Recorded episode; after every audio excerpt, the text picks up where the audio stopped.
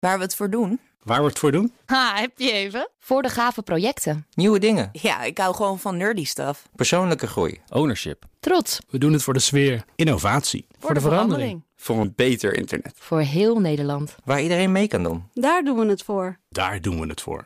Waar doe jij het voor? Kom werken voor KPN en groei op jouw manier. Check de actuele vacatures op het gebied van data, security, development en networking op jobs.kpn.com/tech. Wetenschap vandaag. Spannend nieuws vanuit de deeltjesfysica. Bewijs voor nog een onbekend deeltje. Voor donkere materie gaan we het natuurlijk over hebben met onze wetenschapsredacteur Carlijn Meinders. Carlijn, wat is er ontdekt? Ja, uh, kan het een van die twee dingen zijn? Dat is nu een van de, uh, de spannende vragen. Dit is een ingewikkeld onderwerp. Dus ik heb even uh, nauwkeurig gekeken wie ik daarvoor nou het beste kon bellen. Nou, dat moet toch wel Gerco Onderwater zijn van de Rijksuniversiteit Groningen. Weet Natuurlijk. Deeltjesfysica oh. en zwaartekracht. Oké. Okay. Hij was, en dit is ook een, een, reden waarom hij er zoveel over weet. Hij was betrokken bij de voorganger van dit experiment. Ja? Dit is eigenlijk een, een deel 2, een verbetering van een meting die al uh, gedaan is uh, enige tijd geleden. Maar goed, wat is er nou uh, precies gemeten?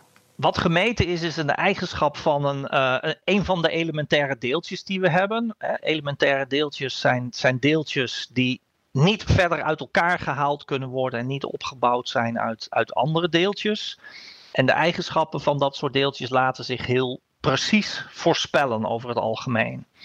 En voor zo'n voorspelling hebben we een, een model, dat heet het standaardmodel van de deeltjesfysica. Uh, en dat probeert dit soort eigenschappen dus heel nauwkeurig uh, te voorspellen. En wat zijn ze toen gaan doen in dat experiment? In het experiment waarvan gisteren dus het resultaat naar buiten is gekomen, is één uh, van die vele eigenschappen gemeten. Een eigenschap die het, het magnetisch moment van het muon heet. Een muon is een van die elementaire deeltjes. Lijkt op een elektron, maar dan een zware. En daar kan je het, het magnetisme heel nauwkeurig van meten en voorspellen. En dan hoop je dat dat overeenkomt of niet. Het magnetisme, als in hoe goed hij op de koelkast blijft plakken? nee, dat, dat werkt wel iets anders. Ja, hè? Uh, zeg maar de snelheid waarmee dat deeltje een muon rondelt, dat laat zich uh, dus heel nauwkeurig voorspellen uit het standaardmodel. Lijkt het op wat er in dat model staat, dan noem je dat het gewone, ja, zou je kunnen zeggen, gewone gedrag van zo'n deeltje. Ja. Maar doet zo'n deeltje iets anders dan in het model wordt voorspeld, dan is het afwijkend gedrag. De mate van afwijking is daarbij natuurlijk ook nog uh, heel, heel belangrijk. Hè? De onzekerheid op, op je meting. Uh, hè? Want geen enkele meting is, is ultiem precies. Er zijn altijd kleine afwijkingen mogelijk in je, in je meting. En als je dus vindt dat het net niet klopt, dan is de vraag: is dit abnormaal gedrag? Dat kan. Of is dit domme pech? Hebben we toch net niet genoeg geduld gehad om uh, deze eigenschap te meten? En komt die per ongeluk net een beetje te groot of net een beetje te klein uit? Dat kan ook. Of misschien deugt het model niet. Dat kan ook nog. Zit daar een foutje in? Uh, dat was twintig jaar geleden het geval. Of is het model niet incompleet en moeten we er nog iets aan toevoegen wat we tot nu toe eigenlijk nog niet verzonnen hebben? Ja, en in het geval van deze nieuwe vondst? In dit geval is, is gevonden dat dit gemeten gedrag van dat muondeeltje een heel klein beetje afwijkt van het voorspelde gedrag. Uh, dat is een afwijking in het zevende cijfer achter de komma. Um, dat klinkt voor jou en ja. mij, uh, denk ik, als Be niet belangrijk. Detail, maar dat ja. is het dus wel. Als Weinig, ja. hoor ik, ja.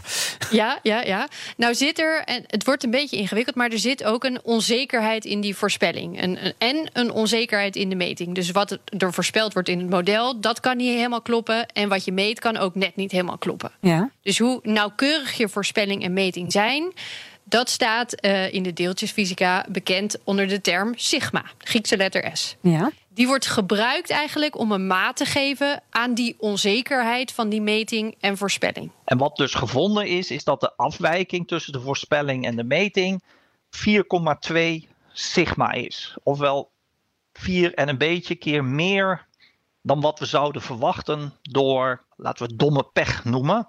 En dat je toevallig een iets te grote of een iets te kleine meting krijgt, of toevallig een iets te grote of een iets te kleine voorspelling. Het is echt net alsof ik weer in een les natuurkunde zit, joh. Ik ben, hard aan, het- is- ik ben heel hard eh, aan het natuur. nadenken. Ja, nee, maar, Ja, maar wat, wat, wat zegt dit Vraagt dan? voor iedereen veel hersenkracht, maar dat is goed voor je. Zeker, zeker. Ja. En wat zegt dit dan dus?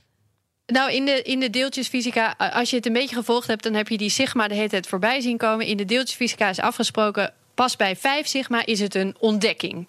Dus niet een ontdekking zoals wij dat zien, maar volgens hun een ontdekking. Eh, eh, dan is de afwijking vijf keer groter dan wat je zou verwachten op basis van domme pech.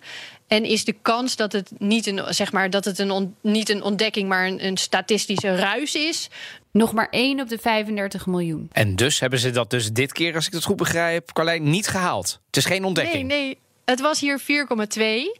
Eh, maar het is wel een afwijking daarmee die je niet zomaar toevallig al eh, kan vinden. De kans hierop is super klein, dus ook al zitten ze er nog vanaf.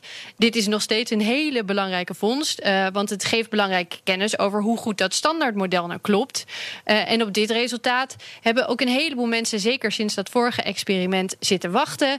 En die zitten nu allemaal hun hersens te breken over hoe komt het nou Ja. dat, die, dat die afwijking gevonden wordt. En daar, is- daar, daar hebben ze theorieën over, Ja, er zijn een heleboel. Er zijn wel honderd theorieën over zij onder water. eh, waar we bijna nog niks over kunnen zeggen. Want met deze vondst kunnen we geen van die theorieën nog eh, zeg maar bevestigen.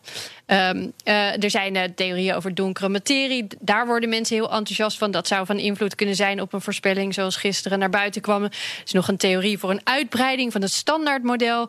Maar daar moeten we nog heel voorzichtig mee zijn. Onderwater zei wel, het wordt heel leuk de komende maanden. Want er gaat kritiek komen op, eh, op de meting wellicht. Misschien wel op het experiment, op de theorie die er al is. Er gaan theoretici aan de slag. Eh, de- dit, dit gaat nog een keer herhaald worden Dit wordt groot, gewoon. Dit, Ja. wordt, dit wordt nog groter en nog spannender dan het al is. Maar deze vondst, die 4,2 sigma, dat is dus echt al wel een heel groot iets. Gaaf. En we zijn een stuk eh, natuurkundig wijzer. Ik ben Dankjewel. altijd zo blij met Carlijn als Ja. alfa. Dan, dan begrijp ik het tenminste. Dankjewel, Carlijn. Graag gedaan.